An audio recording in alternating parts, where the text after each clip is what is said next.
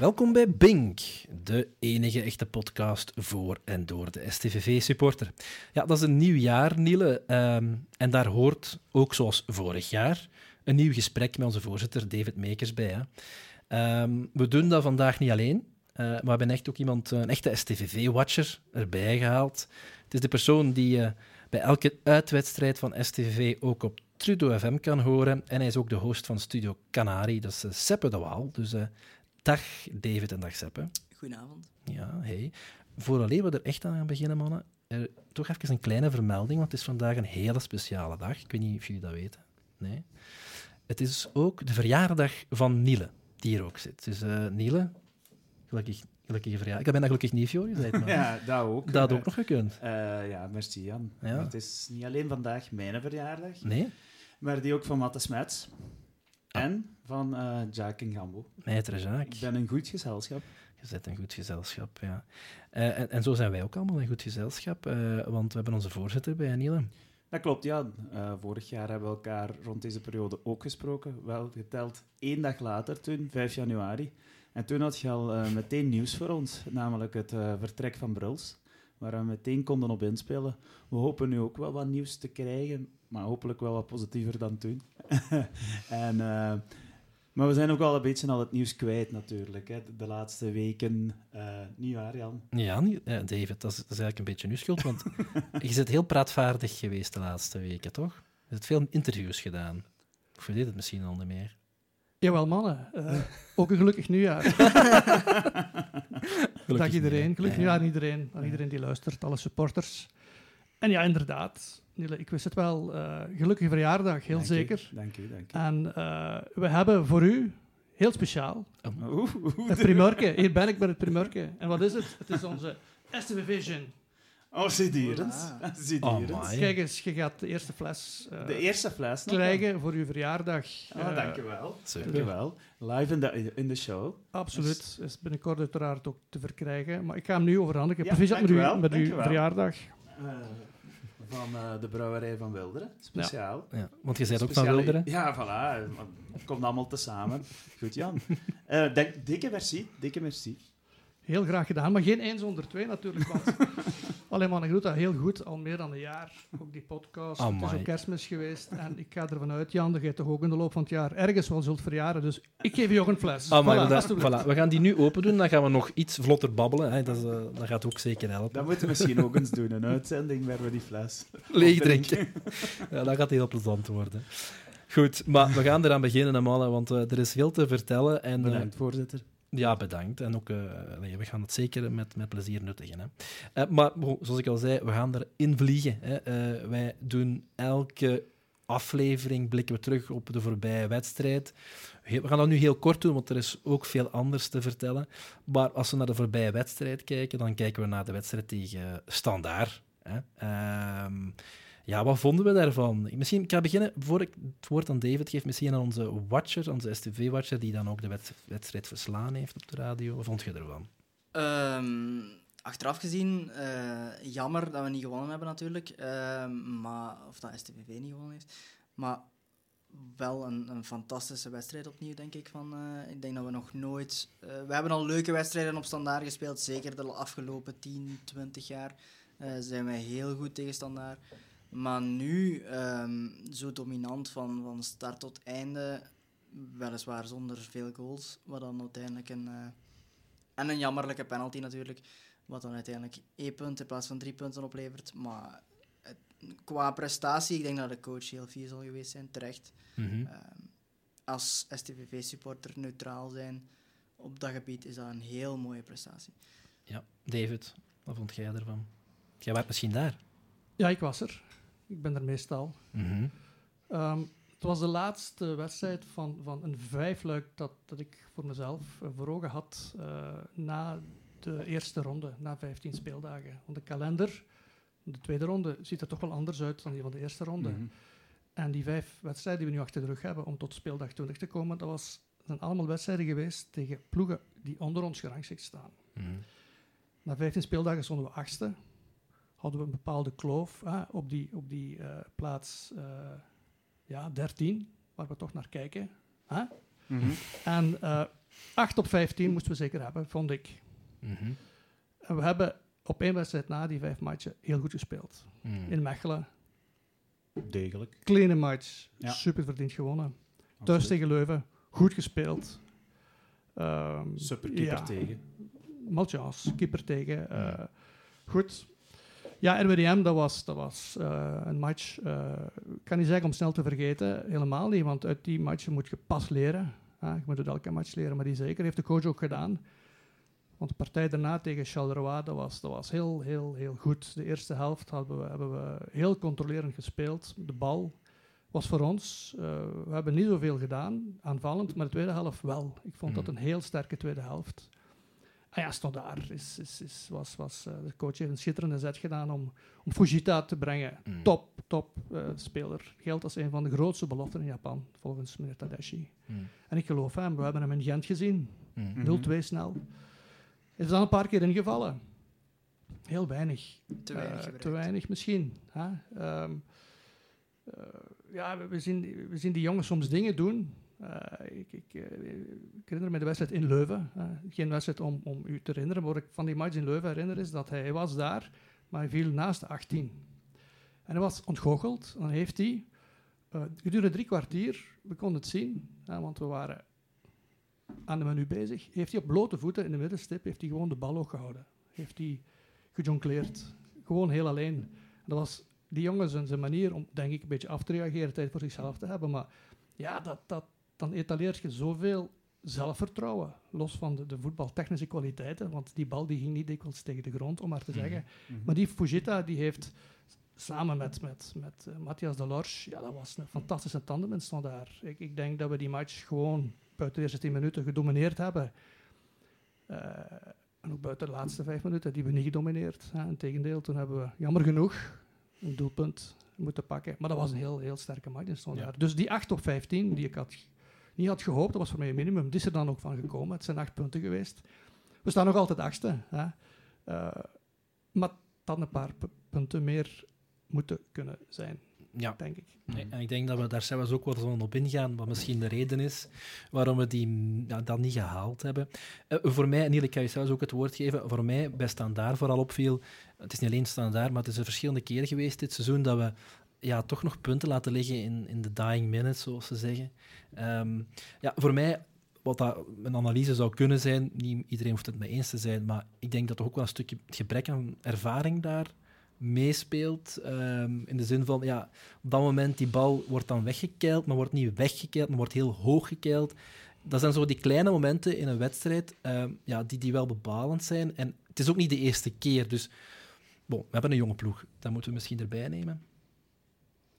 Het is ook gewoon ongelukkig, denk ik. Hè. Ik denk dat als Matthe de kans krijgt om die bal, die dan uiteindelijk op de hand van, of op de arm van Wolken valt, als die de kans krijgt om die bal 10 keer opnieuw te trappen, en dan trapt hij 9 keer van de 10 die bal wel 30 meter over de middenlijn, bij wijze van spreken. Dus ik vind dat eerder ongelukkig. Ik denk, als je de spelers die er nu staan vervangt door vorig seizoen Leisner en Bauer, dan is het een heel ander. Je kunt niet met die 2 spelen dat je dit seizoen speelt. Nee. Dus dan je plukt de vruchten aan. Het is beide kanten. Ja. Het mes snijdt aan 2 kanten. Maar versta me niet verkeerd. Ik vind dat, ik ben blij met het spel dat we spelen, ook met de jeugd te brengen. Maar je moet dan ook wel soms de hit nemen. Ik denk dat je switchen in het midden van de match, om daarop in te pikken, eigenlijk meer dat je daar je wel al wat vaker in de problemen mee hebt gebracht dit seizoen. En dat het minder te maken heeft met jonge spelers, maar wel meer met misschien de kwaliteit die je moet opbrengen. En ook de posities waar je dan meer moet schuiven en waarmee onze trainer vaak kiest voor dezelfde mensen te wisselen. Maar niet altijd wisselt of kan wisselen, positie voor positie. Ja. En dat denk ik dat vaak meer het probleem is dan de jeugdigheid van sommigen. Ik denk dat we daar weinig... dat ze weinig in de steek laten vallen. Ja. Okay. Hij wisselt ook wel heel laat af en toe. Ja, dat vind ik ook. Tegen Charleroi bijvoorbeeld Fujita stond toen al klaar op het moment dat het de goal valt. Maar hij ging hem er niet inbrengen voordat... en ik vond dat Ito vooral veel body miste op het middenveld. Ja. Dus die had je wel eerder kunnen gebruiken. Had ik ook al wel in sommige matchen vaker willen zien. Maar ja. Nou, je hebt twee matchen sowieso gestart met Delorge en Fujita. Op Gent en op Standaard. En dat zijn twee van uw beste match. Meest geweldige matchen van de afgelopen jaren. Hè. Niet van dit seizoen, gewoon echt jaren. Hè. Ja, ja. Goed, de match, hè, want we wilden er niet te lang bij stilstaan. Maar je hebt zelf al mooi het bruggetje gemaakt, David, naar...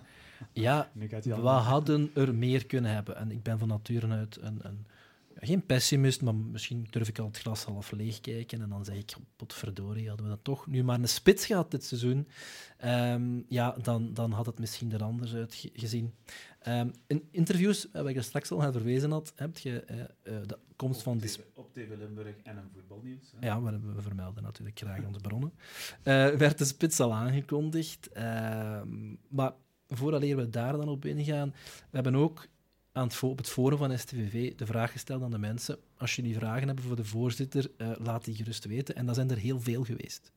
En een van de vragen die veel terugkwam was effectief rond deze spits. En heel concreet, we gaan zelfs de nieuwe spits nog niet noemen, want dat denk ik dat we een hele grote scoop zouden hebben. Maar we gaan er straks even over hebben. Maar misschien terugkeren eerst naar hoe komt het dat we eigenlijk zo lang gewacht hebben in de vorige Mercato om spits vast te leggen? We wisten dat dat er nodig was. En is daar een verklaring überhaupt voor? Natuurlijk, voor alles is een verklaring. Hè? Wellicht. Wel, de coach heeft heel snel gezegd, kijk, ik heb vertrouwen in de jongens die ik nu heb. Ik heb een kern waar ik mee verder kan. Er wordt zeer goed voetbal gespeeld. Heeft ook aangedrongen om KV... Ik kan hem zo noemen, zijn achternaam kan ik ook wel zeggen, maar laten we ons op KV houden. Anders zijn we snel klaar met ons uur, denk ik. Om hem toch terug te roepen, nadat hij heel in het begin van de voorbereiding er was. Ik heb die jongen toen gezien, die speelde toen gelijk je nu speelt. Ik vind dat goed. Jong, dynamisch. Hij doet soms gekke manieren zo, maar hij is er, hij weegt, hij kan voetballen. Hij is teruggekomen, maar dan heeft het heel lang geduurd voordat hij zijn papieren had. En op het moment, ergens in september of oktober, dat hij dan gebracht werd, konden we voelen dat we toch iets meer konden brengen. We waren nog niet dadelijk meer aan het scoren, maar we konden er iets brengen. Maar de coach vooral heeft heel veel vertrouwen gegeven in de spelers die er zijn. Dat is hier de coach. En die jongens die doen allemaal één voor één hun stinkende best, dus niemand kan iets verweten worden. We hebben heel op het einde van de Mercato... toch een schuchtere poging, of een poging ondernomen om met Raman iets te doen. Dat is niet gelukt. Ook omdat daar... Ja, dat was heel laat. Heel laat. Dat was de laatste dag. Anderlecht was met andere belangrijke transfers. De organisaar was daar bezig. Die stonden daar niet op. En als ze dan ermee bezig waren, dan moest je ineens van de payroll af. En dat was gewoon niet te doen op dat ogenblik. Maar de coach heeft, heeft altijd gezegd van kijk, ik heb vertrouwen in de jongens die ik nu heb. Nu moeten we allemaal samen vaststellen dat we op de positie 9, hè, de diepe spits... Ja, de statistieken zeggen alles. We hebben 1 keer gescoord, KV. Er zijn 0 assists geweest. Ik zeg het, niemand kunt je iets verwijten. In de zin, iedereen loopt zijn truitje zo nat als hij maar kan zijn. Maar de cijfers liegen niet. En daar rond wordt goed voetbal gespeeld. Hè. In het gros van de wedstrijden hadden wij meer punten kunnen hebben als wij een andere speler daar hebben. Daar doelde ik daar straks niet op. Waar ik wel op doelde was het gegeven... het is praat naar de vaak wat ik nu vertel, maar toch, als supporter redeneert je zo. Hè, na de match, oké, thuis tegen Antwerpen 1-1, verdiend. Dus goede uitslag. Maar thuis tegen Leuven... Nee, dat was niet verdiend. We hadden die 3 punten moeten pakken. Thuis tegen Eupen. Dat vond ik nog de ergste match van allemaal. Ja, absoluut. Daar hadden we ook de 3 punten moeten pakken. Thuis tegen RWDM. Daar hadden we niet verdiend van te winnen, mannen. Dat was een 0-0. Dat verdienden wij niet. We hebben daar heel fel gejuicht om die laatste seconde goal. Maar dat was niet verdiend. Dus die moeten we aftrekken. Ik kom aan 5 punten op die manier. Heeft niks met spits te maken. Heeft gewoon te maken wat ik op doelde. Wat ik nu vertelde, heeft te maken met het feit hoe we nu gespeeld hebben. Ja, ja. Als we dan toch... een spits zouden gehad hebben, Raman of wie dan ook, hadden we dan meer punten? Waarschijnlijk wel. Dat is zo gelijk de redenering van, hè, als die bal op de paal, als die binnen ging, dan hadden we gewonnen, dan hadden we niet verloren en had geen andere match. Ik bedoel, Had dan Koita 11 golen gemaakt? Misschien wel, misschien niet. Mm. Maar die statistieken die liggen niet. Ik kom er terug op wat ik net gezegd heb. Ik denk dat we beter hadden kunnen doen, moeten doen. Mm. Om dan te zeggen, we zouden dan play-off 1 rijp geweest zijn. Mm. Dat weet ik niet. Dat is nog iets anders. Weet je, we gaan nu in januari beginnen met onze play-off. Hè, de eerste 4 matchen. Mm. Dat is onze play-off 1. Dan kunnen we kijken met het goede voetbal dat we kunnen brengen. We zijn niet kansloos. Hè. De meeste mensen denken oei, oei, oei. Maar het is nu wel een andere perceptie. Mm. Die 5 matchen die we gehad hebben, van hier moeten we punten pakken in RWDM. Dat kan toch niet, zo'n slechte ploeg. En daar gaan wij met de billen bloot. Standaardendachtig moeten wij van niemand schrik hebben. Dat bewijzen we al een heel seizoen. Dus ik zie eigenlijk uit naar die matchen. Mm. Dat is elk punt is een punt gewonnen. En laat ons maar spelen. En die spits, daar zijn we mee bezig. Ja. Gaat die daar komen? Ja, ik hoop het zeker. Ja. Hebben we die vandaag? Nee. Nog niet, ga ik zeggen. Maar we zijn er wel mee bezig. Idealiter zou die meegaan op kamp natuurlijk. Vandaag is hij er niet. Het kamp start, ik denk, zondag. Vertrekken ze. Dat zijn nog een paar dagen. Kunnen nog drukke dagen worden. Ja, ik heb gisteren André Pinto aan de lijn gehad. Zowel meneer Tadeshi als André zitten. Ik moet vandaag zeggen zaten, want ze zijn terug. Maar gisteren zaten ze nog in Japan. Die hebben daar nieuwjaar gevierd. Dus die mannen die zijn daarmee bezig. En is Raman bijvoorbeeld dan terug een optie? Of? Weet je, ik heb vandaag gelezen... Hij mag niet mee op kamp. Juist, dat heb ik vandaag gelezen. Dat is waarschijnlijk... Ja, dat is niet meer als normaal dat men zo bij Anderlecht nu reageert. Die speler is einde contract, 30 juni. Wat gaat hij doen, Benito Raman? Dat is voor zijn zaakwaarnemer natuurlijk. Hè. Gaat hij nog een half jaar blijven met zijn $3 loon? Of gaat hij nu een oplossing zoeken richting een club waar hij dan waarschijnlijk contract van lange termijn gaat proberen te versieren? Op zich hoeft dat geen probleem te zijn, want hij is nog niet zo heel oud. De vraag is, wat gaat de loonmassa zijn die daarop drukt? Of Raman een optie is... Dat kan. We gaan niet per se naar een man alleen kijken. Belangrijk is natuurlijk, als we nu een spits halen, dat we die ook op korte termijn kunnen inzetten. Mm. Ik herinner, vorig seizoen hebben we Hara heel laat in januari gehaald. Mm-hmm. Ja, die jongen was nauwelijks een schim van de Hara van het seizoen ervoor. Ja. Dus dat soort scenario's hebben we liever niet. Als we nu een spits gaan halen om de spits te halen, dan zijn we niet goed bezig. Meteen inzetbaar, liefst. Hij zou moeten inzetbaar zijn. En de coach... liefst ook de competitie kennen misschien. Of, Ja, dat is natuurlijk meegenomen. Hij zou vooral de goal moeten weten staan natuurlijk. Ja. Maar ook passen in het systeem. Hij moet kunnen... En wat voor een type spits moet je dan hebben? Moet je dan een grote, reizige spits hebben die KV is, die de bal kan terugleggen, die ook in de lucht iets kan doen. Raman bijvoorbeeld, om dat type speler te nemen. Ik heb het nu niet over Benito Raman zelf, maar over zijn gestalte type, en zijn kracht. Ja, dat is een vroeter, een vroelder, dat is een patente speler. Maar die gaat geen kopgolen maken. Ja, die zal zeker een kopgoal maken, maar daarvoor haalt je niet. Dus dat is de vraag, welk type speler past best in ons systeem? Het zou een voetballander moeten zijn. Hè? Iemand die inderdaad met Steukers en met Koita en met al de mannen die daar rondstaan, die daar in de combinatie kan gaan op het juiste moment, op de juiste plaats kan opduiken. Dus dat is niet zo evident om dan, een spits, maar welk type? Ja, goed. Dat is voor de sportieve mensen om dat in te vullen. Dus het is nog een beetje koffiedik kijken vandaag. Ik hoop dat we er snel uit zijn. Ja. En dat is misschien een vraag eerder voor Pinto, maar ik ga ze toch stellen. Ik kan me ook voorstellen dat er spitsen zijn die ergens nu niet aan de bak komen, dat die zichzelf gaan aanbieden. Want we spelen in een aanvallende ploeg met veel combinaties, met veel kansen. Die zien misschien ook wel voor hen... mogelijkheden zelf en zien hen daar wel in passen, eventueel. Ja, natuurlijk. Er zijn genoeg spitsen met kwaliteit die links en rechts op de bank zitten. Hè. Mm-hmm. We kunnen verschillende namen opnoemen. Zijn die jongens dan ook klaar? Hè? Zijn die dadelijk inzetbaar? Kunnen die 90 minuten aan? Kunnen die...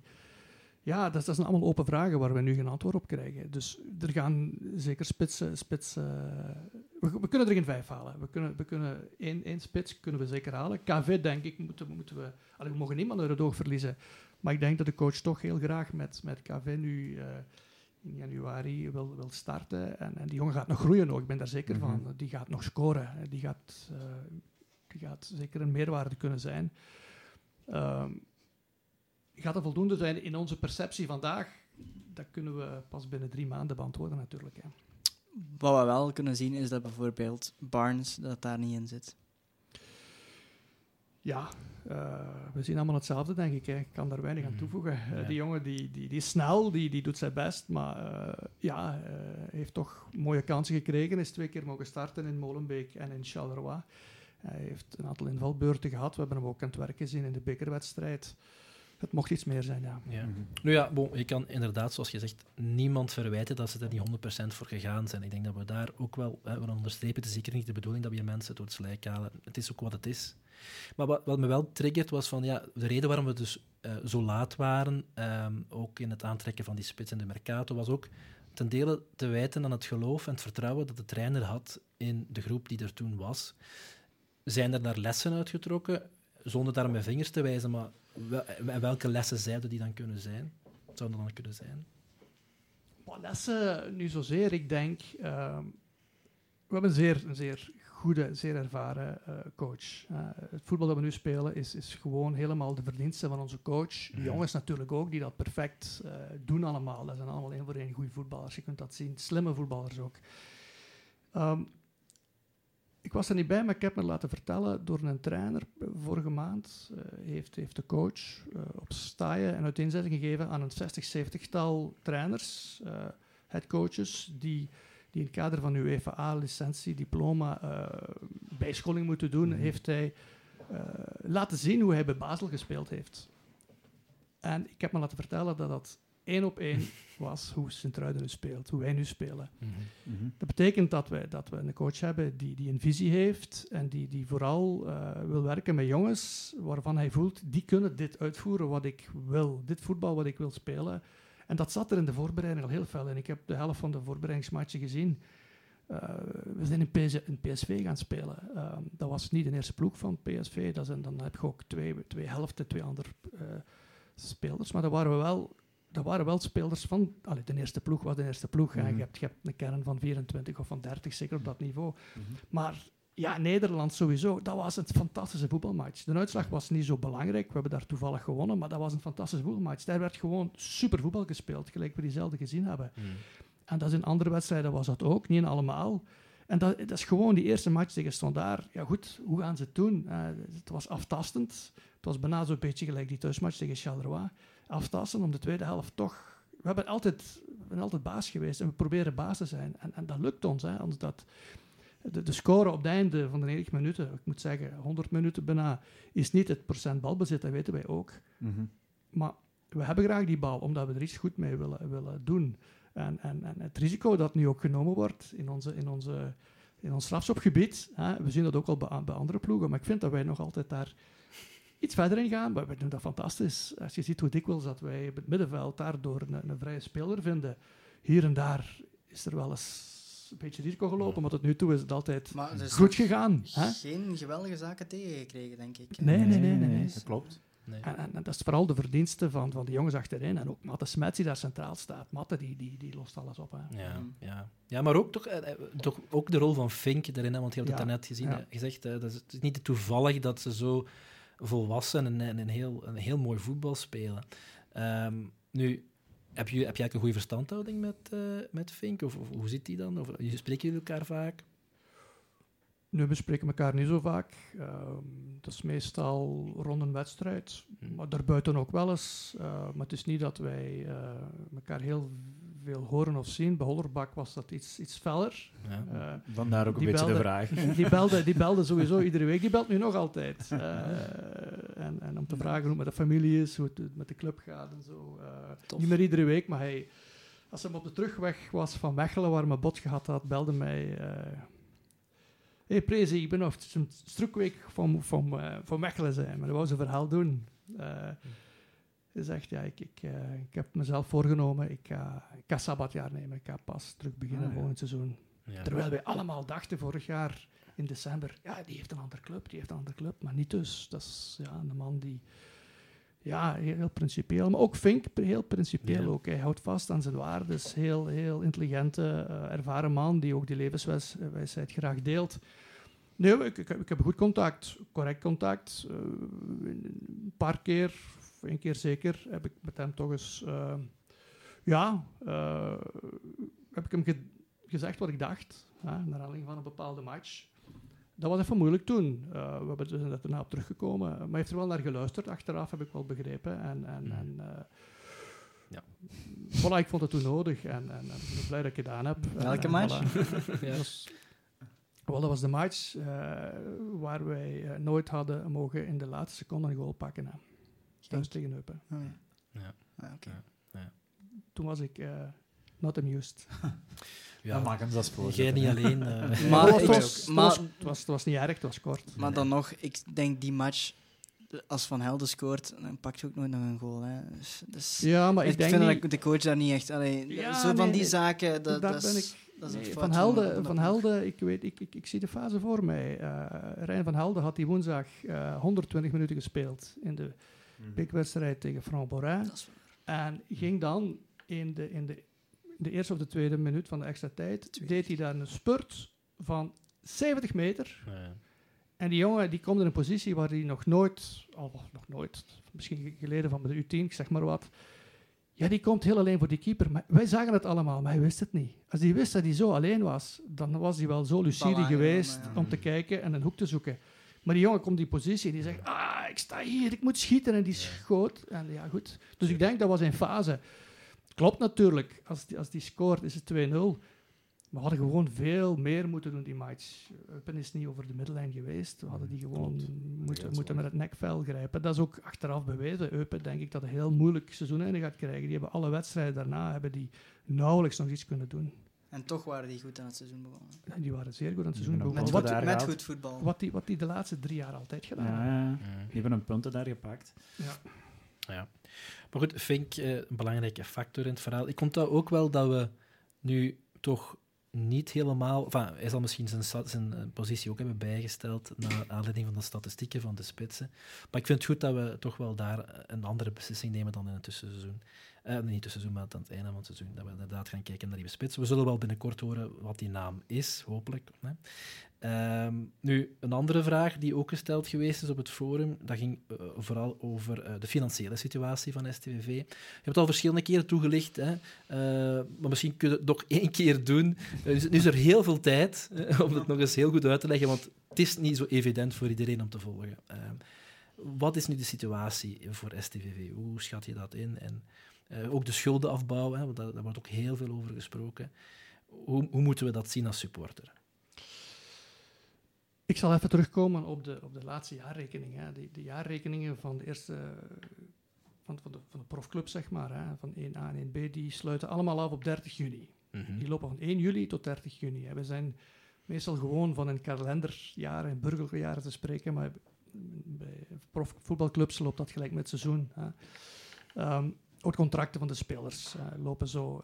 Dus alle clubs sluiten zo af. We hebben, ik reflecteer even naar onze laatste afgesloten balans. We hebben vorig jaar boekhoudkundige winst gemaakt van, ik denk, 1,7 miljoen, 1,8 miljoen euro. Dat is voornamelijk gekomen omdat dat we winst gemaakt hebben, is omdat onze aandeelhouder een stuk van een schuld... voorwaardelijk heeft kwijtgescholden. We kennen dat vanuit het verleden. We hebben dat nog ooit gehoord. In de tijd dat Roland du Châtelet heeft overgedragen aan Bart Lammens, heeft hij dat ook op die manier de club schulden vrijgemaakt. Maar dat was conditioneel dat het retour aan meilleure fortune, zeggen we dan in het Frans, totdat er terug positief resultaat wordt gedraaid, dan herleeft die schuld.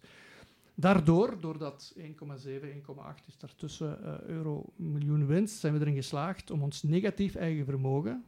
wat is een negatief eigen vermogen? Dat is eigenlijk, klopt niet helemaal wat ik nu ga zeggen, maar het komt er wel min of meer op neer. Dat is het bedrag dat je meer aan schulden hebt dan dat je bezittingen hebt. Dat was ongeveer 7 miljoen en een beetje. En met de nieuwe Financial Fair Play regels moeten we naar positief eigen vermogen... En moeten we ervoor zorgen dat we minstens ieder jaar, we krijgen 5 jaar tijd, met 20% dat negatief eigen vermogen verbeteren richting het nulpunt. Vandaar dat we dat 1,7 miljoen, 1,8 miljoen winst nodig hebben gehad om die 20% norm te halen. Daarzonder zaten we met het resultaat van 0. Hadden we ongeveer, waren we 0. We hebben vorig jaar 1 transfer gedaan, uitgaand, dat was Amin Eldakil. Dat heeft boekhoudkundig voor een winst gezorgd van een dikke 3 miljoen euro. Hij is voor meer buiten gegaan. Hij is met bonus en alles samen voor ruim 5 miljoen buiten gegaan. Met stuk is naar Standaard gegaan. En dat stuk is natuurlijk ook, we hebben zo'n speler getransfereerd. De boekwaarde moet je ook verrekenen. Dus het boekhoudkundige resultaat was een bonus van 3 miljoen euro. Dus die hebben we nodig gehad om op 0 uit te komen. Dus als ik dit... Want vorig boekjaar, zaten de hogere inkomsten uit Japan vooral er ook al in. Dit jaar, het jaar waarin dat we nu zitten, zijn die inkomsten qua sponsoring vergelijkbaar. Die sponsors zijn allemaal gebleven. Er zijn een paar nieuwe, maar niet zo spectaculair als vorig jaar. Want vorig jaar was dat toch al heel spectaculair. Dus dit jaar, we zijn erin geslaagd van onze loonmassa te doen dalen. Ondanks het feit dat de korting op de bedrijfsverheffing verminderd is, dat de RSZ nu normaal wordt betaald, wat op zich fair wel oké is, ja, ten opzichte van een ander bedrijf, zeg maar. Maar het betekent wel dat bij een gelijke bruto lonen, dat de loonmassa in principe met 20% ongeveer is toegenomen ten opzichte van vroeger. Maar desondanks is onze loonmassa toch lager. En dat is eigenlijk belangrijk. Dus dat wil zeggen dat wij dit jaar, om op 0 te geraken, een 2 à 3 miljoen toch zullen mensen moeten maken op transfers. Maar dat is eigenlijk tot 30 juni. Dat is niet alleen nu, dat is tot 30 juni. Ja. Om op 0 te geraken. En dan moeten we opnieuw, want we moeten naar 1 miljoen, 7 miljoen, 8 mensen. We moeten 5 keer minstens 1 miljoen, 7 miljoen, 8 winst maken.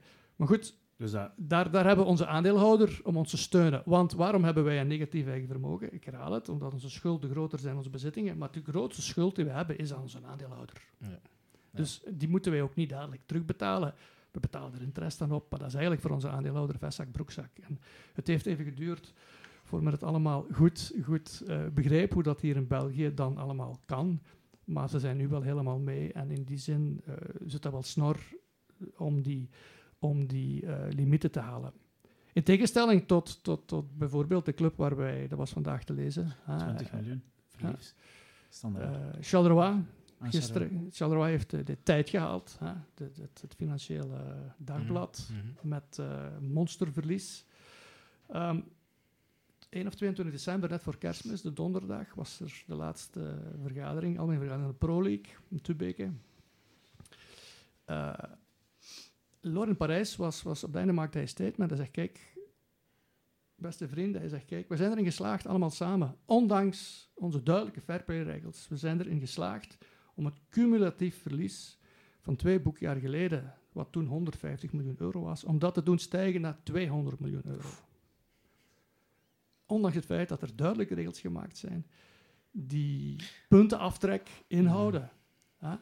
Want ik ken de balans van Standaard niet. Ik kan hem gerust op de Nationale Bank een keer opsnorren morgen. Ja, maar ja, kijk...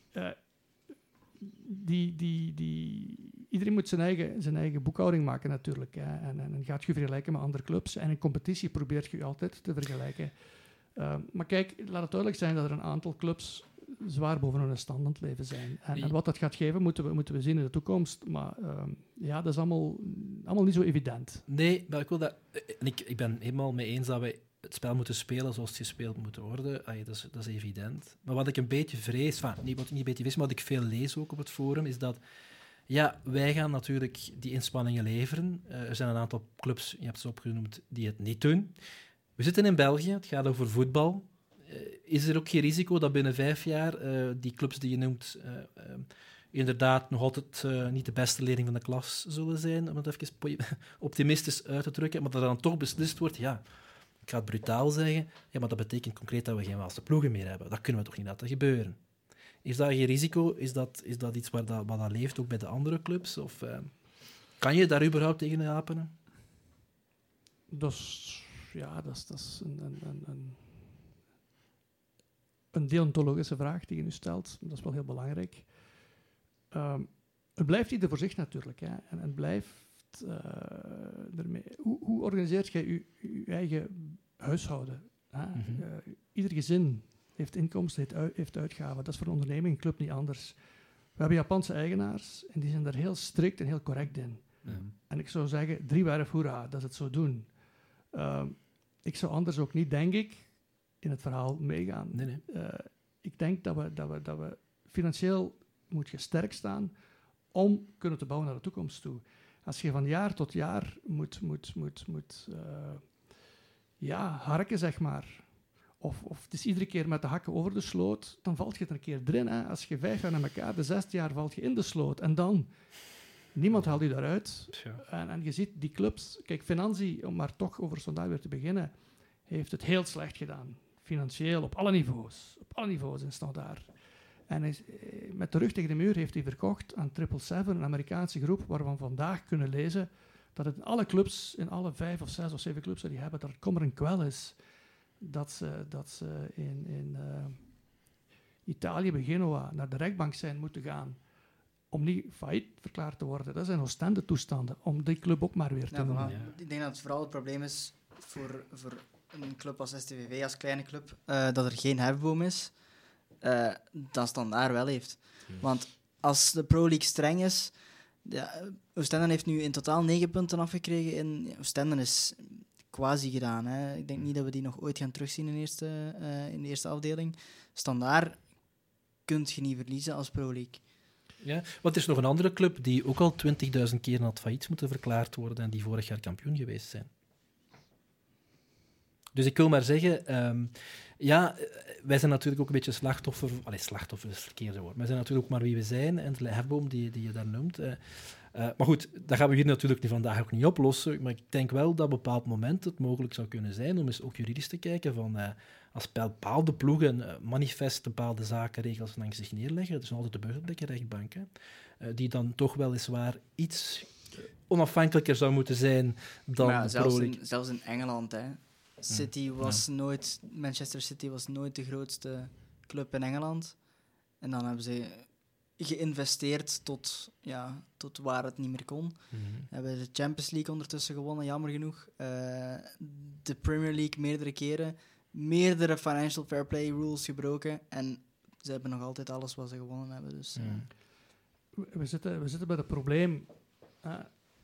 Ik heb het deontologisch genoemd, dat is het eigenlijk. Ik geef 2 voorbeelden. Het dossier dat wij tegen Standaard hebben gehad, want het is nu afgehandeld. Junior Milson. We hebben daar effectief bewezen dat er, valt in een geschrift, dat corruptie is gepleegd. We waren daar het slachtoffer van. De gerechtelijke politie van Hasselt heeft dat bewezen. De clubs van daar en Van Anzi zijn naar de Kamer van Inbeschuldigingsstelling doorverwezen. Op dat ogenblik hadden ze wel begrepen dat ze een probleem hadden. Wat hebben ze gedaan? Ze hebben een dossier afgekocht. Ze hebben het met euro's afgekocht en dat is met propere handen... krek hetzelfde gegaan. Al die clubs die bij properhanden betrokken waren, die hebben allemaal met geld die dossiers afgekocht om niet voor een correctionele rechtbank te moeten landen. Mm. Als je dan leest in de licentieregels dat een club zijn licentie kwijtspeelt op het ogenblik dat een club veroordeeld is, dan moet je nadenken, wat is dat toch?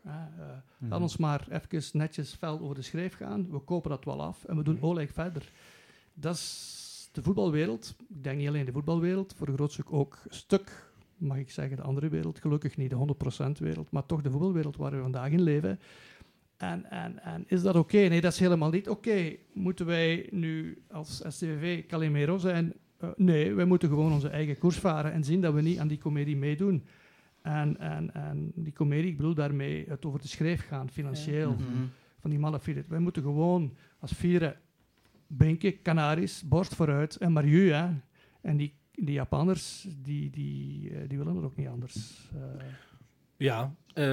Daar valt iets voor te zeggen. Aan de andere kant zou je kunnen zeggen, als iedereen het spel vuil speelt, waarom doe je het ook niet? Bon, ik zit ook niet zo in elkaar, we moeten zo niet in elkaar zitten. Wat ik daar straks zei, blijft gelden. Als je ziet dat er bepaalde zaken zijn die niet kunnen, dan moeten alle middelen van het recht benut worden, hè. Maar goed, ik denk dat we dan ook wel hiermee kunnen afsluiten. Er was wel nog een andere vraag op het forum dat gelinkt was aan de financiële situatie en vooral ook aan de inbreng van de Japanners. Want we zien inderdaad al jaar na jaar dat er hier op een heel ordentelijke manier, een heel overwogen manier geïnvesteerd wordt. Goed werk geleverd wordt, want we doen het goed, zowel in de stand als daarbuiten.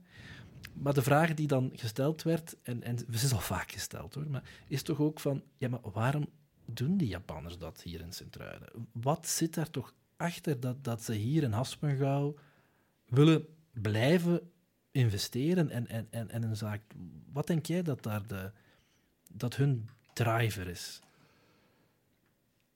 Ze willen vooral slagen. Meneer Tadeshi wil slagen.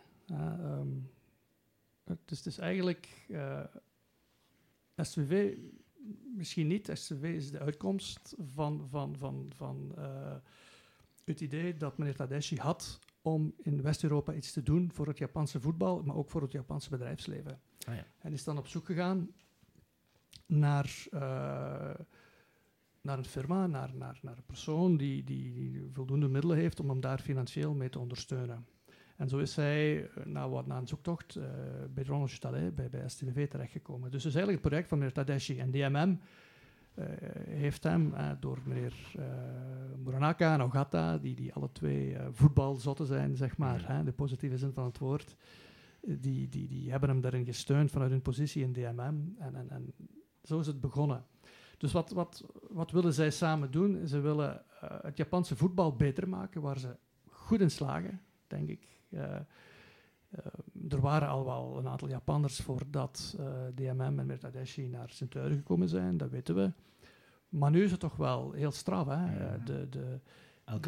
De bondscoach van Japan, die komt 3 keer per jaar komt die naar Stayen. Die komt mij groeten en die dankt me iedere keer dat de spelers van STVV voor de Japanse ploeg mogen spelen.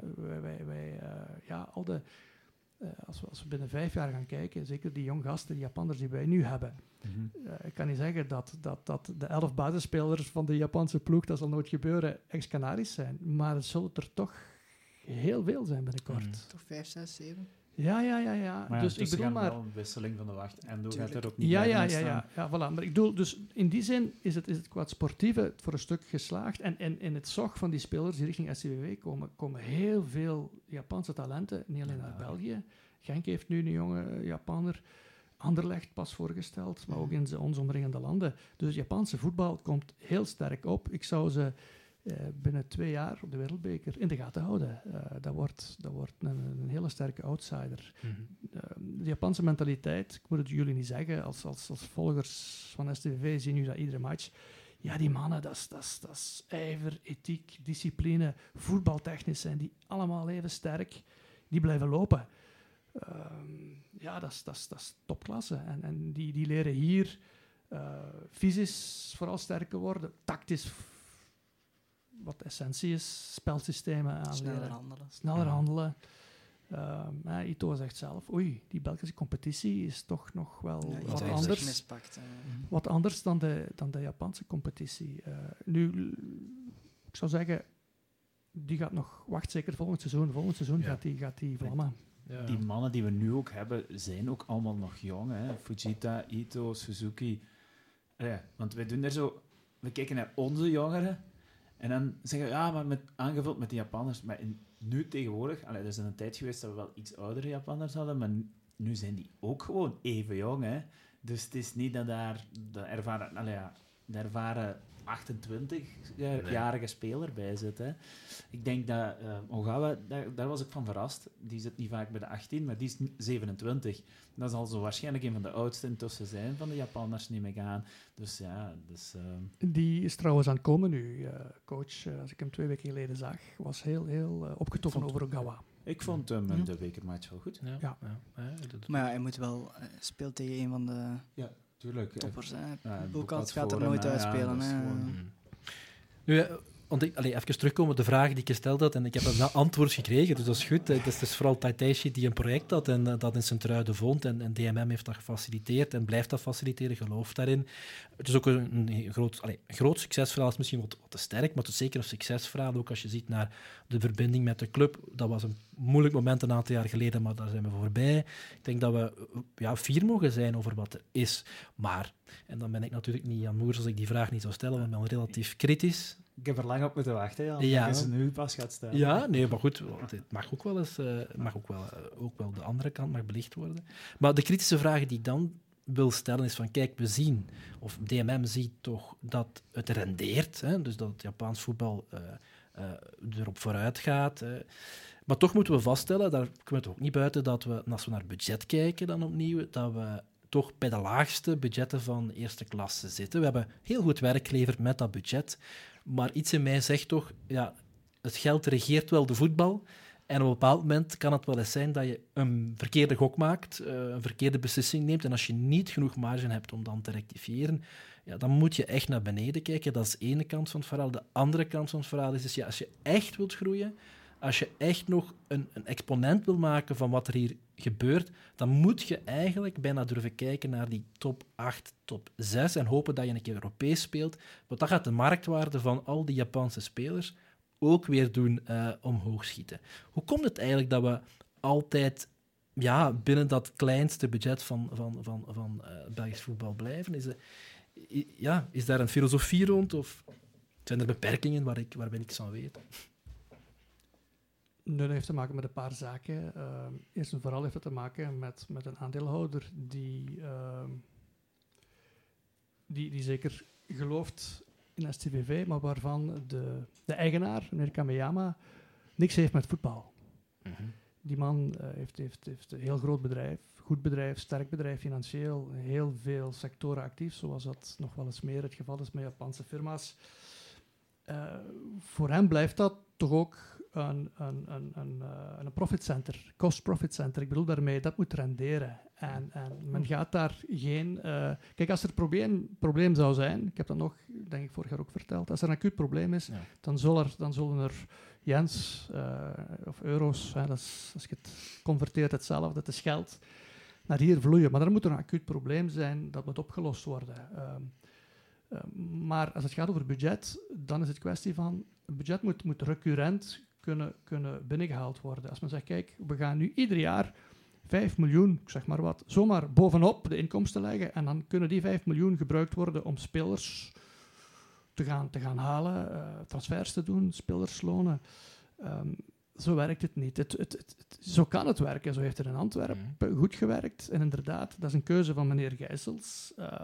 Zo werkt het... In niet zoveel andere clubs, hoor. In de meeste clubs werkt het gelijk het bij ons is. Natuurlijk, als de aandeelhouder, zoals van voetbal. Hè? Zoals we dat bijvoorbeeld bij Union zien. Hè? Misschien nog andere clubs die ik nu ook vergeet. Dan kan er misschien, Antwerpen sowieso, kan er misschien snel iets anders. Maar vanuit Japan zegt men, kijk, het budget moet zelf gevormd worden. En het idee is dat die schulden die daar nu staan op termijn kunnen terugbetaald worden. Ha? Op termijn zeg ik, dat hoeft niet de korte termijn te zijn, anders zou men nu geen conditionele kwijtschelding geven, want men wil inderdaad toch dat onze club groeit. Er is 6 jaar geleden gezegd, we willen het play-off 1 spelen. Ik heb het toen ook gezegd, want die Japanners zeiden dat. Ik zeg het na. Maar we zijn er ook kort bij geweest, pas op. Hè. We hebben het dikwijls mogen horen dat het niet gelukt is, maar we zijn er verdomd kort bij geweest. Dus eigenlijk was dat niet zo heel correct om die kritiek achteraf te krijgen. Het was maar 2 één match. 2 keer kort bij geweest, dus het had zomaar gekund. Maar het is wel de betrachting om die linkerkolom te blijven spelen, hoor. Dat is de betrachting. We willen groeien en meneer Tadeshi is er zeker mee bezig. Hij weet ook dat we nu met onze huidige lichting, fantastische lichting hebben. En vroeg of laat gaan die jongens ons verlaten. Ik hoop laat. Hè? En ik hoop dat we daar als club beter van worden. En ook daar kunnen stappen zetten en daar groeien. Het zal op die manier toch vooral moeten gaan gebeuren op een normale manier. Hè? Dat is één facet. Langs de andere kant... Het is Aspengouw, Sint-Truiden, dat is fantastisch. Hè? We hebben de beste grond van heel België. Dus dat wil zeggen, de mensen die daarop lopen hebben ook de beste karakters, hè, want die moeten daar hun ding mee doen, bij wijze van spreken. Maar onze agglomeratie, Sint-Truiden, 40.000, 50.000 mensen. Haspengouw is natuurlijk wel meer. Maar we zijn, wat betreft hinterland, zijn wij ook bij de kleinste. In verhouding hebben we dan veel supporters. Hè. Dat vind ik wel chic. Als je onze supporters, we zijn aan het groeien. We hebben ten opzichte van 2 jaar geleden 1/4 meer abonnees. En we gaan proberen, onze Berde is daar fantastisch werk aan het leveren. We gaan zeker proberen dat in de toekomst toe beter te doen. Enfin, beter, nog beter te doen. Maar we moeten ook daar heel realistisch in zijn. We hebben vooral hier beperkingen. In Japan zijn er ook beperkingen, maar die zijn ietsjes breder dan onze eigen beperkingen hier. Hè? Mm-hmm. En dat is de omgeving waarin we zitten. Dat zijn onze grenzen. En dan hebben we inderdaad niet het grootste budget. Maar dat is nu eenmaal zo. Ik denk niet dat we moeten verwachten dat we daar... Kijk, ook als we vandaag 5 miljoen meer zouden hebben, gaan we dan ineens 4 of 5 of 6 zijn? Het zou kunnen. Ik ben niet zeker. Hangt er vanaf hoe we het doen, aan wie we ze spenderen. Welke kwaliteit haalt je binnen? Ik denk dat de kwaliteit van de mensen... In die zin heb ik heel vertrouwen in Tadeshi ook en de hele club, iedereen daar rond. De kwaliteit van de mensen bepalen of we kunnen groeien of niet. En natuurlijk moeten zij middelen hebben om dat te kunnen doen. Maar de kwaliteit, hoe we het doen, is veel belangrijker dan de middelen. En de kunst is ook om met als je de rangschikking zou maken van de budgetten, om een aantal plaatsen hoger te staan, sportief, dan die rangschikking van die budgetten. Dan zijn we goed aan het werken.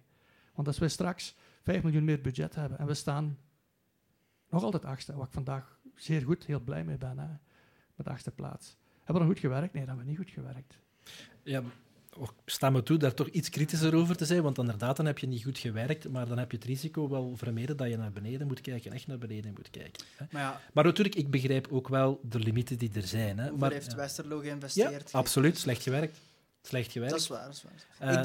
Ik ben ook van het principe, als je er geld in steekt, je gaat het eruit halen. Mm. Ergens.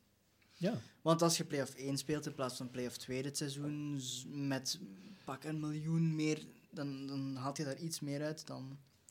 Ik zeg niet dat we dat hadden moeten doen, maar...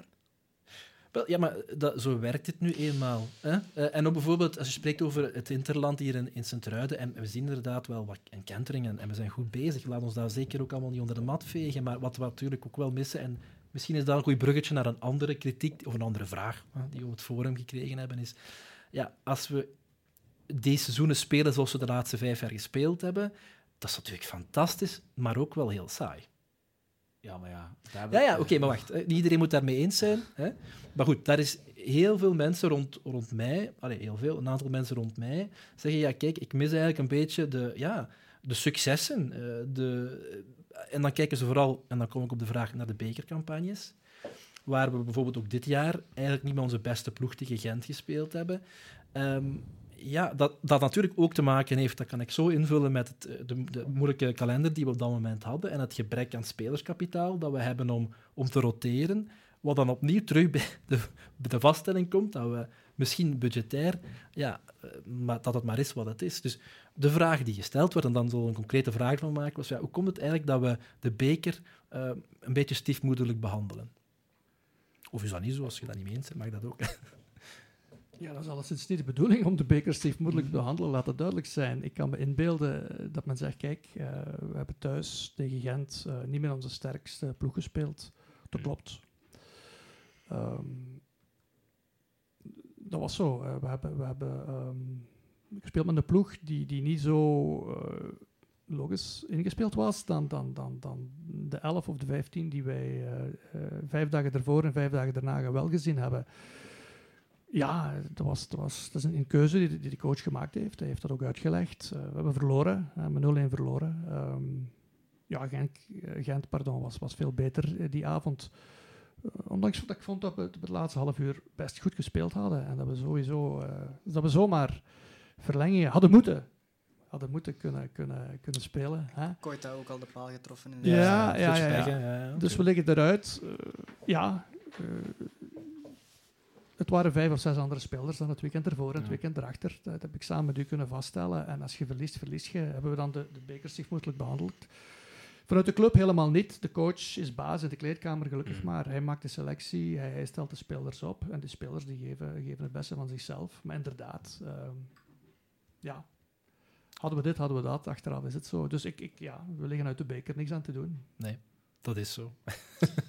Don't shoot the messenger, hè. Ik heb alleen maar vertaald tot er op het forum. Ik vond het vooral ook een beetje jammer dat er niet zo... Ik had echt het gevoel, als wij in het 100-jarig bestaan van de club willen... Ik hoorde dat heel vaak vallen, dat we echt dit jaar iets zouden doen in de beker. Zou dat heel mooi geweest zijn. Zouden we all the way gegaan zijn? Waarschijnlijk niet, hè. Dat weten we allemaal. Maar dat het bij de coach... Je moest het kunnen voelen en dat voelde ik nooit in de week na de bekermatch. En ook achteraf was het, ja kijk, we hebben verloren, maar we verloren van een betere tegenstander, dan kan dat. Nee, ik voelde mij heel kut die avond, want het was al voorbij. Ja. Dus ik vond dat ik dat niet voelde bij de coach zelf. Maar als ik daar over mag zijn, ik voelde dat ook niet bij de supporters. Want als je zag... Ja, we waren maar met 2000 man daar. En dat was mijn eerste reflex. We moeten allemaal maar eens zelf bij ons in de eigen boezem kijken. Jij waart er aan. Ik was er. Jij ook, ik ook. Maar uiteindelijk waren we maar met een zeer beperkt aantal daar. Vond ik persoonlijk. En dat is misschien ook een beetje de mentaliteit die er dan er rond heerst. Dan ligt het ook misschien... Ja, hebben we het wel gezocht zelf ook. We moeten misschien volgend jaar afspreken, allemaal met elkaar. Dat iedereen naar de match gaat kijken en dat we de beste pluk op de plein zijn. Voilà. Misschien krijgen we Fink dan wel overtuigd. Ik zou de volgende stap willen zetten. We spelen, bedoel ik, binnen een paar weken. Terug op donderdagavond is het. Thuis tegen Gent. Laat ons dan daar allemaal zijn en laat ons dan dus in de pan leggen. Willen we dat afspreken? Voor mij is dat prima. Ik ga er zijn. Wat ook het grote verschil gaat zijn met die wedstrijd dan, is dat je waarschijnlijk tickets gaat kunnen kopen voor heel het stadion, in plaats van enkel voor de Oosttribune. Wat een beetje triestig is. Maar ja, dat is natuurlijk ook begrijpelijk, want als er niet veel volk komt, gaat je ook niet betalen voor extra stewards als er toch geen kat zit in de Noord. Maar het is zo aan twee kanten. Hè. Ik denk dat er heel veel mensen zeggen, je kunt niet in Noord gaan zitten, dan kom ik niet. En dan gaat er... Als er niemand daar gaat zitten... Ja. Het was nogthans heel plezant daar. Want we hadden zelfs eens niet door dat er weinig volk was, omdat je zo bij elkaar zat. Heel veel ambiance. Dus nee, maar goed, oké. Dan deal. Volgend jaar zullen we zien of we het anders gaan doen. Ik moet het door, want de tijd vliegt voorbij. En er zijn toch nog een aantal topics die we heel graag zouden bespreken. Heb je een bepaalde tijdslimiet? David kijkt naar zijn vrouw, natuurlijk. Ja. Nee, zolang mijn chauffeur niet buiten gaat, blijf ik zitten. Ja, goed, we gaan er snel mee door. Want een andere vraag die we kregen, dat was rond de jeugd. Hè, want daar zijn we toch ook wel altijd heel fier over. Mm-hmm. En terecht. We doen echt fantastisch werk met onze jeugd. En daar was ook niets over te rapen. Hè, want we gaan... Zeg het maar, David, wat gaan we doen vanaf volgend seizoen? We gaan onze jeugd meer kansen geven. Ja, niet in de ploeg, maar in een andere... We gaan met onze U23 inschuiven in de namiddagcompetitie, zoals we dat vroeger noemden, in de volwassenencompetitie, in de amateurreeksen. Dus. En hebben we daar al een zicht op welke dat gaat zijn? Of hoe wordt dat geregeld eigenlijk? Nee, volgend jaar wordt Eerste Nationale ontdubbeld, slecht woord, komt er een Vlaamse en een Waalse reeks, Eerste Nationale. Oké. Er zijn nog een paar reeksen, die, zoals Eerste Nationale, die met 18 ploegen spelen. Ook eerst amateur, denk ik. Dus dat gaat allemaal naar 16 ploegen. Op die manier zijn er een aantal plaatsen vakant in het nationale voetbal, in het amateurvoetbal. En vanuit de Pro League is natuurlijk vraag gekomen aan al de clubs die 3 jaar geleden niet zijn meegegaan, of zij het nu wel zien zitten. Mm-hmm. En dan hebben we met een aantal clubs, zoals Westerlo, Eupen... Nu vergeet ik, er zijn nog wel een aantal. Hebben we gezegd van, wat gaan we doen? En we hebben beslist, we gaan overgaan. Omdat de test toch wel positief is gebleken voor de andere clubs. Die wel, ja. Voilà. Voilà. Persoonlijk ben ik niet zo'n voorstander als je een andere club bent en je moet daar tegen spelen, maar dat is een heel andere discussie. Ja, probleem... Ik snap, als je eigen club en je hebt eigen U23, ja, dan... Het probleem is ook, als we nu niet zouden meeschuiven, dat we dan naar een serieus... er gaat een serieus kwaliteitsverlies zijn in de U21-competitie. En dan zou de kloof tussen de A-kern... En onze beste jeugdspelers, die zou zo groot worden dat het niet meer haalbaar zou zijn. Nu, we zijn blij toch dat we niet 2 of 3 jaar geleden zijn ingestapt. Omdat wij op die manier ook onze eigen jongens, die we nu ieder weekend aan het werk zien, hebben kunnen proeven van het echte volwassen voetbal. Wat bedoel ik daarmee? Het is heel goed dat clubs U23 in profvoetbal vind ik persoonlijk dat ze niet thuis horen. Die hoeven niet in 1B te spelen. In Eerste Nationale, amateur zeker wel. Die jongens die spelen daar goed. Ook in 1B. Die Anderlecht Anderlecht, Club Next, ook de andere clubs doen het daar zeker aardig. Mm-hmm. En er komen ook talenten naar boven. Maar ik denk, wat wij gedaan hebben met onze jongens, bij MVV, bij Lierse, is dat die zijn ook effectief terechtgekomen in een mannen-volwassen kleedkamer. Mm-hmm. En daar heb je de mentaliteit, de wedstrijdbeleving is in een mannenkleedkamer, waar de gemiddelde leeftijd zeg maar wat rond de 25 jaar is, toch anders dan dat die gemiddeld 18 jaar is. En daardoor hebben zij vooral meer betere stappen kunnen zetten in MVV, in Liersen ook, Matthias, dan dat we met een eigen U23 in eerste amateur hadden gespeeld, denk ik dan. Ik kan dat niet bewijzen, maar dat is mijn gevoel wat ik wel heb. En in die zin, oké, we schuiven nu in amateur, vooral ook omdat we anders een grote kloof hebben tussen wat er anders zou zijn en de A-kern. Mm-hmm. Maar dat is goed nieuws. Ja. Dus dat gaat waarschijnlijk tweede amateur zijn, dus dan zijn er dat derbies tegen Zepperen, Welle, en wie speelt daar nog allemaal in? Hè?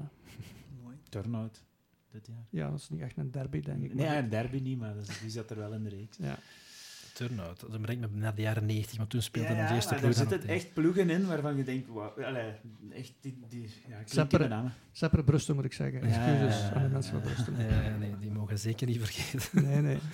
Nee, goed, maar de jeugd, nog een ander punt dat naar boven kwam, was het jeugdcomplex. Hè. Daar worden ook plannen bekend van gemaakt, of werden plannen van bekend gemaakt. Wat is de status daarvan? Mogen we daar nog iets verwachten? Nee, dat is op dit moment zonder nieuws. We zijn nu vooral bezig. Die financial fair play regels zijn toch belangrijk om het daarop te focussen. Maar dat is zeker iets wat we moeten aanpakken. Er is een paar jaar geleden zijn we daar heel concreet mee bezig geweest. Maar dat is volledig stilgevallen nu. Dus dat is een punt wat terug op de agenda moet komen, zeker. Ja. Is dat dan een vraagje die we nog hebben gekregen, maar we springen een beetje van haak op dat dak, maar het gaat ook over complexen en zo.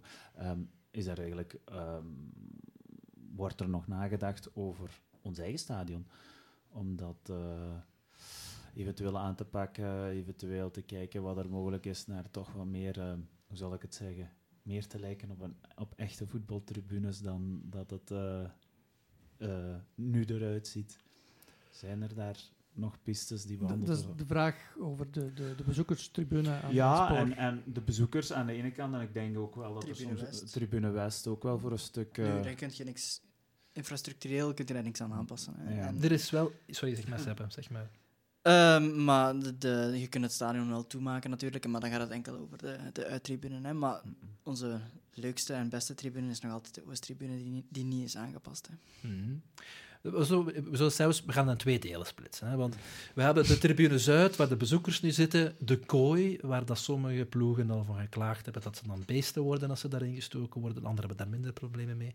En dan heb je ook nog de tribune Noord, waar dat de vraag, en ik zal daarmee beginnen, tribune Noord, is er ooit eens een idee geopperd om die muur die er nu staat eigenlijk op te vangen, want dat is echt een muur, door een tribune daarvoor te schuiven. Hè? Want dat was een idee dat Voormeles geleefd heeft.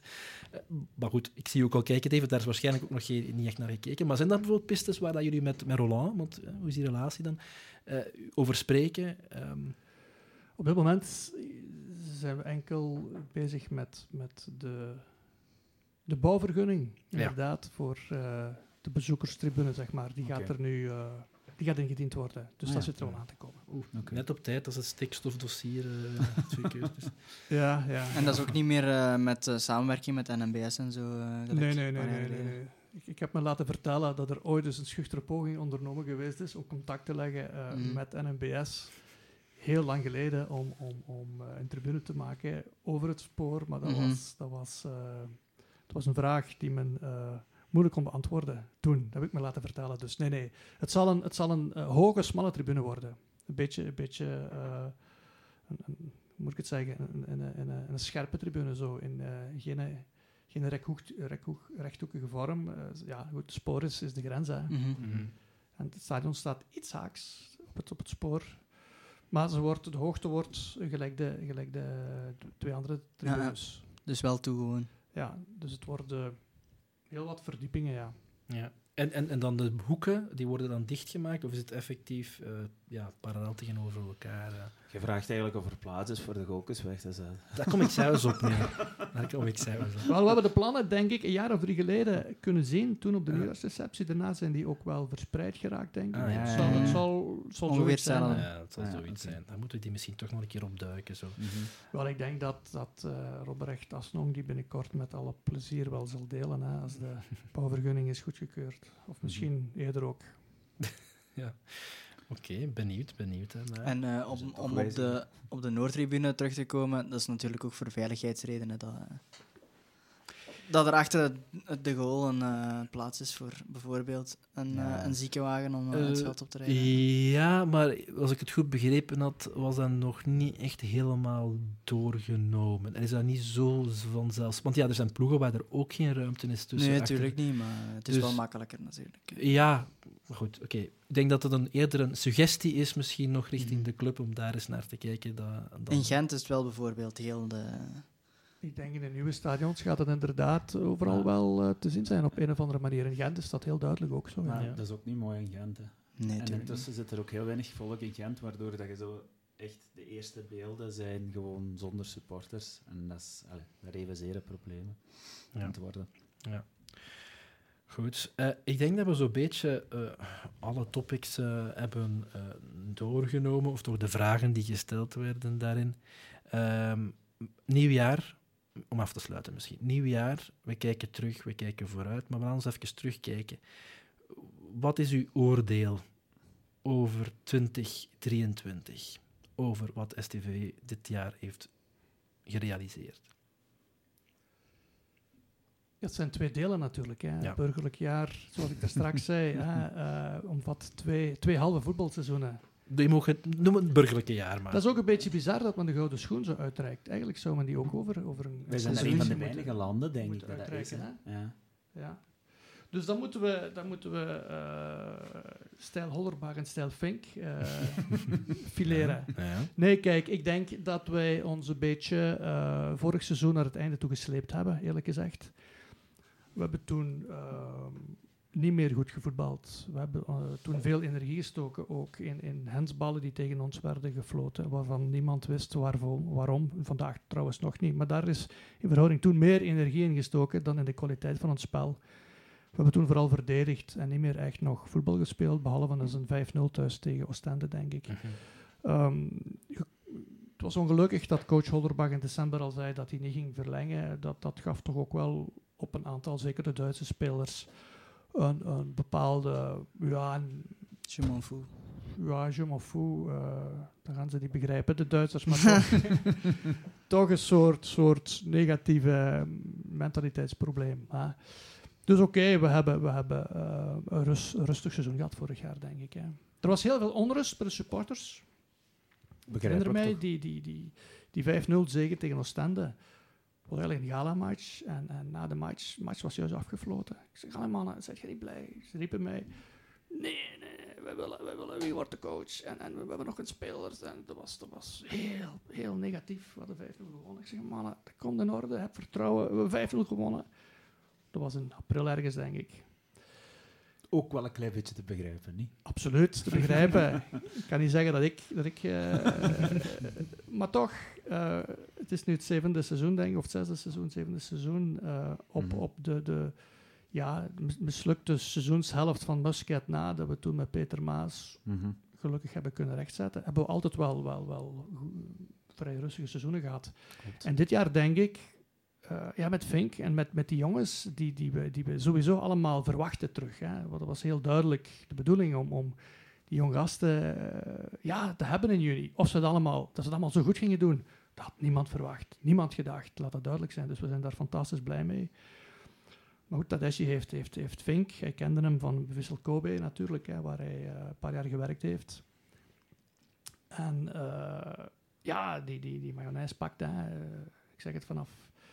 Na 1 week zag ik hem, de coach Fink, in juni. En ik zeg, bij de jonge mannen, daar zit voetbal in. Ik dacht, amai, positieve man.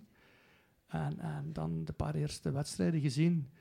Dan heb ik het niet over de eerste match op Sepper Brustum. Die ging het goed. vooral daarna hebben we toch wel heel ander voetbal gezien. Ja, gelijk we het nu ook iedere match zien. Mm-hmm. En dat was nieuw voor ons. Dat was heel nieuw. En in die zin ben ik heel blij met de tweede helft van 23, dus met de eerste seizoenshelft dit jaar. En ik kijk echt uit nu naar het vervolg in 24 van deze competitie. Ik ben echt benieuwd nu naar de komende 4, de komende 10 sowieso, maar de komende 4 matchen. We treffen de 7 ploegen die voor ons staan, allemaal nog. Dus ik ben echt benieuwd. En dat is dan meteen een vooruitblik, maar heb je ook niet een beetje schrik naar wat de komende weken gaat zijn met de transferperiode? Ik heb geen schrik, omdat ik weet dat wie er ook zou kunnen gaan vertrekken, dat wij onze ploeg niet verzwakken gaan. Dat gaan we niet doen. Maar we moeten geen exodus verwachten. Er kan links of rechts wel een deal gesloten zijn, maar ik denk dat wij er alles zullen aan doen, van onze kant uit zeker, om zeker de jonge gasten hier te houden. Mm-hmm. Tot eind van het jaar. Mm-hmm. Van het seizoen bedoel ik. Ja. Maar goed, als koffie kijken. Ja, tuurlijk. Wij maar dat is wel een positieve... Wij zijn één partij. Je hebt de speler met zijn entourage en je hebt de andere club. Ja. Je hebt verschillende partijen. Maar wat... Het zou ook geen slimme beslissing, dat ik het zo zeggen, zijn van de alle 4... moesten ze nu weggaan. Ze zijn zeker aan een basisplaats. Op een ander gaan ze nooit evenveel speeltijd krijgen. Absoluut. Die mannen, hoe die spelen, die zijn zo clever, intelligent. Die gaan dat niet doen.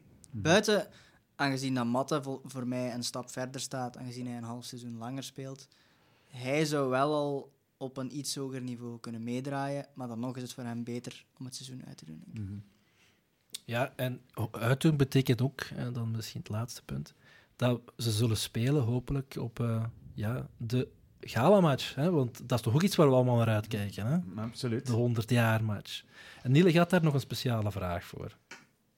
Wat moest jij carte blanche krijgen, voorzitter? Wat zou jij willen voor 100 jaar STVV?